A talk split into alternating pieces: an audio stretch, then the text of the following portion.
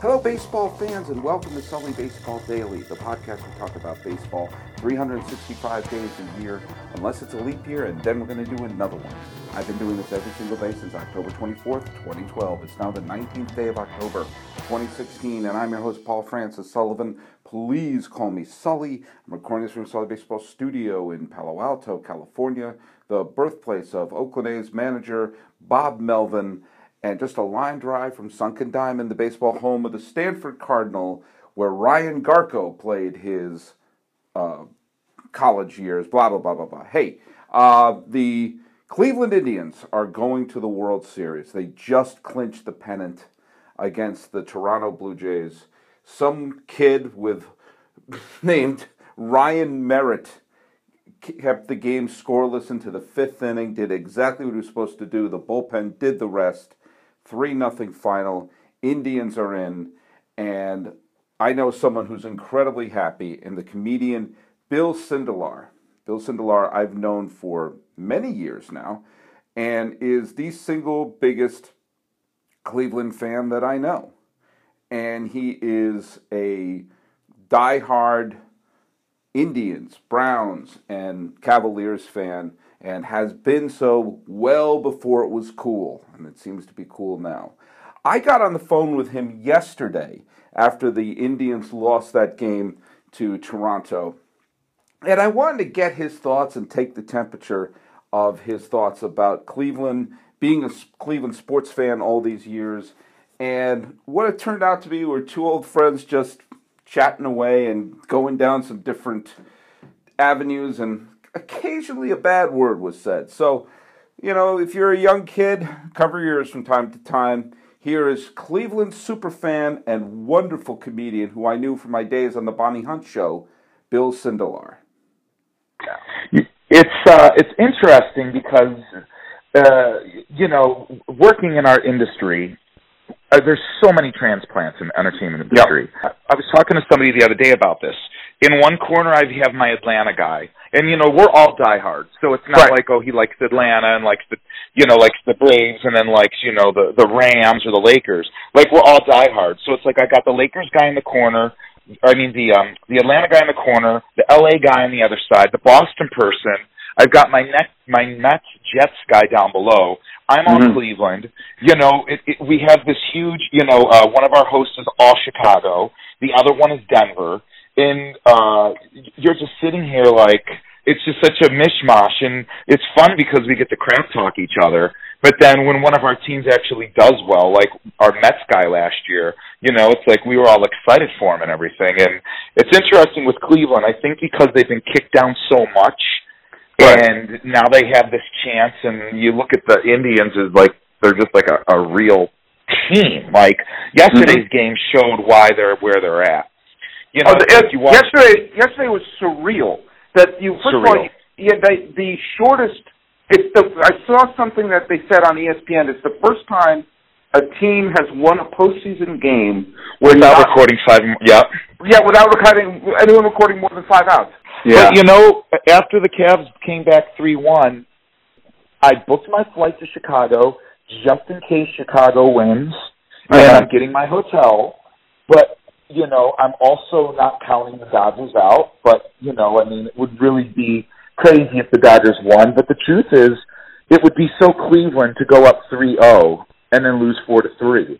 So right, I'm but, being but, very but, optimistic. Yeah, here, here's what I here's actually you're getting right to something I want to talk about because people I want I want everyone here to know. Bill is no bandwagon fan. This I is no a guy. Bandwagon posted on Facebook the beginning of the Indian season, got his Indians gear on, going crazy. Beginning of the Brown season, wearing his jersey, everything. Beginning of the, and this is not when things were going well either. Okay, so listen, the, I still wore a fucking man. Can I say fucking? We swear, or you know? Oh, you can do. You can say whatever the fuck you want. So I fucking wore a Manziel jersey for two years. That's yeah. how much I was trying to believe to put out good vibes on that dude. What I was going to say is is that uh, the the the plight of Cleveland always fascinated me as a outsider because, like for example, I'm a Boston Red Sox fan, Right. And I grew up with the torment of being, you know, this, that, and the other thing. But I had the Celtics. The Celtics would win. You know, we we didn't. We, I mean, we didn't have crap. We had like No, an. MISL indoor soccer team that would win. that like a thousand people would go to, and you're like, yay! Like, Yeah. no parade there. Uh, no, God, no. you know, Bonnie is a Cubs fan, and she's the the pain of a Cubs fan. But she had the Bears won a Super Bowl, the, the Oh, yeah. Bulls won the all those titles, Oh yeah. Blackhawks, all those titles. So you know, but with Cleveland, I, I have what's called the rule of seven, and the rule of seven is you don't really start following a team until you're around seven years old. And so when you consider it was 1964 that they had their last title before, obviously before this this spring. Yeah, yeah. The Browns. Um, that means anyone born after 1957 has no real concrete memory of having one of their teams win. no. And That's why the Indians in the '90s were such a humongous deal. Oh. And and even the Browns kind of in the '80s, but Right. that's why those Indians in the '90s, and I'm sure you know. Obviously, we're going to be talking about baseball. We'll we'll Right. talk about the, that era, but that's why it was so. I mean, selling out over 360 games in a row for baseball, like I was You know. there. I went to a game in '95. I went to I went to the Mistake by the Lake in '93, and I went to a game at Jacobs Field in '95, and it was night and day. I mean, there was tumbleweed blowing around old Cleveland Stadium. yeah, and the game we went to, it was it, the place was electric in '95. Ba- Baerga and Manny Ramirez, Oh, those- and those Albert teams- Bell, and unbelievable. 95, 96, 97. My friend and I were just discussing the 97 team. Yeah, But if you look at those teams from 95, 96, 97, like, you know, we- we- whatever, we can talk steroid, we can talk whatever, we, we just, just put all that aside. yeah, Those guys, Jim Thome was the number eight hitter. I know. Jim Thome was number eight, and you look at that and you're like, because it was like, you had Albert Belle and Ramirez, and you had Baerga, and you had Kenny Lofton, and you had Eddie Murray, and Yeah. you're looking at these guys, and you're just like, I mean, that team could have been like, t- you know, uh, you know, we're recording this, and the Indians, uh, the Indians just lost uh, Game Four against Toronto, and you know, this team is a little different. Like they're a team. Right. That that those teams in 95, 96, 97, being down five to one, those guys, each person would have come up and hit a home run, or Mhm. they would never. They, I think they had something like twenty nine wins, you know, in the last at bat that year. They they were freaking magic that those teams, and uh, you know, the Browns had left. You know, Yep. the whole city was in a state of depression. The Indians hadn't won anything since '48. You know, Yep. they they weren't even relevant. They were relevant maybe in the '70s. Yeah. They had one good year in the '80s where they had a winning record, and then Sports Illustrated picked them to win the pennant the next year, and, And then they they, fell flat in the the league. Exactly. And then Joe Carter left, and Joe Carter went to Toronto and hit game-winning home runs in the bottom of the ninth for Toronto. Um, you know, it's just how it works. yeah. Uh, I, but, I man, said that. but, but going to those old the old stadiums just to, to talk about that real quick, it was like those '90s teams. You know, we we, we had a stadium that sat eighty thousand people, and they Oh. would average like eight to ten thousand a game. And even Yeah. if they had forty thousand people, it still looked empty. So like those '90s, the '90s just to have this new shiny stadium. They put they brand new uniforms. You have these people that are hitting bombs and they're winning these games and the excitement and the energy. I mean, you know, I I was at two games last week in Cleveland for the first Yeah. two games against Toronto, and boy, it was like the '90s in that place. It was oh, just great. But uh, what what I was I was going to say two things here that um, I, I, I listeners of my podcast will know I've brought this up before, but the Cleveland was so it was so much of a given that Cleveland was never going to win that they couldn't even win the World Series in the major league movies. oh, Like even even in the movies when they had voodoo, you know, they could have uh, uh, Dennis. Haysbert doing you know Jobu. You know that's fine, but winning the World Series that's stretching it a bit. Let's let's not have I mean, look, they had them. They had them win the pennant, and that's where it ended. And then Yeah. Major League Two came out, and then they hadn't won. And the fun, the funny thing is, uh, um, you know, they made when Kipnis was going through his thing this year, they brought in and had a Jobu doll and they put it in his locker to help him break the curse.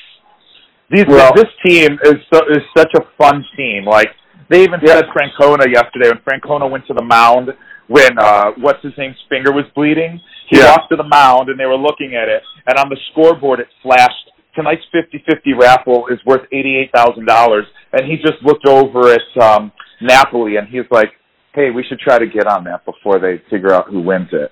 And meanwhile his pitcher's bleeding. I love And you're like it's that man it's that mentality though that I feel like makes it so loose and you know like man those Blue Jays it, they're not even fun to watch because there's well I'm some whatever this isn't meant to bash on people but boy there's just a bunch of like a holes I'm like I wouldn't even want to play with our con with uh with uh what's his name and Carcion it was like what a what a what a bully. Anyway whatever. Let it out let it out. This is a, this is no. a safe place no, um, no. But Major League, though, I will tell you that I know every single line back and forth in that movie because when we grew up, my friend had a laser disc player. And oh, wow. we would go home and we would watch that movie every day, literally every day, because that was that was our our win. And we we watched that. We gosh, we we you know I saw those guys. Actually, the guy's house who I go who I went to, he's now a batting coach for the Indians. He's up oh, in the major leagues now. Yeah, he was the quarterback when I was in high school. He was um he was uh, I was name? the center. He was the quarterback. His name's Jim Rickon. He actually okay. was the he was a catcher for the Indians, and as mm-hmm. he was coming up, they were like, "Listen, you're never going to be a catcher because Victor Martinez and Carlos Santana were in the system." Right. So they're like, "You're really good at coaching and you're good at hitting. You know, do you want to be a coach?" And so he's worked his way all the way up, and Francona loves him. Wow. Uh, but anyway, so you know, this is a guy who, uh, you know, that it's just funny that we used to sit in his parents' house and watch these games or watch this movie, and now he's living the dream that we all had growing up. So it was, wow. it's cool. I want to get a sense of what the mood is in Cleveland post Cavaliers. Because oh, well, after, yeah, after 04 with the Red Sox, there's that sense of we could win now. It's possible now. And and That's, having I, that listed, what is that like now? It's interesting because I just read a tweet from uh, a sports writer, and the sports writer had said, you know, because the, the Indians had, had lost the game, and somebody had said, you know, the comment was I'm not going to quote it, know it complete, but the quote was something like, you know, thanks for jinxing us today because the the sportscaster had said we were going to win. He's like, now we're going to end up losing, you know, four in a row, and you know, whatever this p- person tweeted, blah blah blah blah blah. And the sports the sports uh the, the sportscaster from Cleveland sent a message back and said, um, maybe you have uh forgotten, but that curse was lifted in June. So like we're a different city now, and and it's really you know it's it, it, it's it's when I was downtown the other day, it was freaking electric down there. Not only wow. because the Indians were in the playoffs, but like I mean, oh my gosh, the I mean, you know, they had 1.3 million people downtown at the parade. They, you know, my brother at his job, they gave them off. They're like, go home and watch the parade or go down to the parade. The, the thing with Cleveland is it's definitely still a uh, you know, it's a football town. That place is a football town, and but the Browns have stunk it up now for so long, right? That everybody's kind of they're starting to turn. It's I never thought it would happen, you know, but they're starting to turn, and even me this year. This is the first year, but I'm at the point now where I actually don't even care about the NFL, and I and it's partly because of the Cavs and LeBron and you know, yeah. watching them and the Indians. But the truth is, I'm so sick of the NFL and not knowing what is a penalty, what is a what is a you know what what a catch is, and the and, and you're gonna laugh when I say this, but Johnny Manziel started to make me hate football. because and here's why though, dude. It's because I got sick. Listen, I can't even imagine what it was like to be a player or coach. I got sick of getting asked about Manziel. And yeah. I knew, like, I would literally be on stage at The Voice. So uh, Paul and I met because he worked. He was a producer on the Bonnie Hunt show. Uh, yeah. Bonnie Hunt's a humongous Cubs fan. uh, I'm the warm up guy. So my job is I I'm the one that gets you ready for the show. I'm like the comedian that'll you know get you warmed up and ready, and I'll and tell you're when to clap. great at to clap. You're So- you are great at it. You are no, I'm a stop. is a skill. It is a skill. I've seen very good comedians try to do it, and they think, "Oh, I'm going to do my act. I'm going to do this." No, it is a skill to get Well- the audience going, and you Well, did it you. day in and sometimes twice a day when we did those shows. Sometimes we did a do taping, and you Sometimes did it, twice man. a day. Absolutely. No, man, thank you. Well, it, it, and it's funny because you know I'm working on the the Voice is one of the shows I'm working on right now. Yeah. And my director, my director is a is a Rangers fan and a diehard yeah, and it right and a diehard Cowboys fan, and um, you know, I, I mean, last season, like literally, I would be on stage warming up, and our audience there is about a thousand. So I'm getting Right. ready to warm up a crowd for of a thousand people that pulls in, you know, 15 million people a night, and in Mhm. my ear, the director, because I have wear earpiece, so the booth will tell me when we're coming back from commercial breaks and all that stuff. And in my ear, the director even was mocking me and it was like, "Wow, did you see what Johnny Manziel did this week?" And I'm out there trying to like get a crowd ready for a show, and like, it was oh the fucking word. But life is different it. now. Life is different now. No, life is, listen, we're City of Champions now. Everything is on schedule. The Cavs won the finals. The Indians will hopefully go to the World Series, and the Browns are going to get the first pick in the draft. It's going according to plan. well, I got to say, I just, I am, obviously, I'm a huge Francona fan. I think this Indians team is so likable. I'm a, I'm a huge fan of Lindor. I think Lindor is. Oh, just, dude, the guy is money. He is just He- money. And the combination of Kipnis and Lindor, I just love watching them play. I think it's a great double play combination. Uh, and I mean, I like. There's just a bunch of guys. I mean, there's a couple of former Red Sox on it, like Crisp and Napoli and and Miller. And Yeah. I, like anytime you see a former Red Sox, but I just, you know, the Indians. They're going to win one of these games. I'm not, I'm not cursing crap here. No, no, no. Uh, Listen, no one is. Even though you can never say never again, I will go back. No one's ever blown a three-one lead in the NBA Finals, but Yeah. you know, no one's ever come back from like 3-0. They What? Oh, game let's- seven. Uh, wait a second. One team did. Yeah, but it was like in 1913. No one. No, it was the Uh, Red Sox in 2004, managed Oh, by that's Gary right. Francona. Yeah, Yeah, against but- two. The Yankees. No, Yes. was it the mean- Yankees? What do you mean? No, you're talking. You're talking. It's the greatest moment of my life. No, no, no. All right. So what was the so so that was the year? Okay, so then we must have been beating you guys 2-0, and you came back and won 3-2, and then you That's- and then you went on. Okay, so that's what that was. Okay. Yes. Okay, All that's right. so that's what I was going with it because I was All like, oh no, wait, it was us. No, no, it It, wasn't sounds you. like a again, it sounds like a Cleveland thing from the past. But it's no longer a cle This is this is the thing that you know. I remember the the year after the Red Sox won the World Series. For me, anytime something bad started happening, I started, oh, this happened, always happens. Wait a minute, I can't say that anymore. It's like Yeah. it's like a wait. It's the the next generation of Cleveland kids. Like a seven year old kid now is like, what are you? Mean? It's great being a Cleveland fan. My team wins the NBA Finals. My other team's Oh. going to the World Series. Yeah, it's bullshit. These kids don't know what we've been through. exactly. I even said I said to somebody today because they're like, "What an amazing year to be a Cleveland sports fan." I'm like, you know what? If if if the Indians can win the World Series and the Cavs win the NBA Finals and I never see anything again, it's been the best sports year of my life, and I'll take that over the previous forty some years of of of what what we were what we've been through. I had tickets to Game Seven that didn't go, and Yeah. people were like, "I can't believe you didn't go." The truth is. Oakland Raider fans also equal Golden State Warrior fans and San Francisco Giants fans. They're no, they're awful. Remember you were talking about at the beginning of this about Die Hard and Yeah. how I'm not a Die Hard. So you know, I used to be the announcer in the arena for the Cavs, and the Oh, funny thing that. is, yeah, and the funny thing is, um, that that when I was at the game, I actually got to go to Game One, not this year, but the year before. Um, I, I got to go and I sat with all the, the like the GM and everything of the Cavs.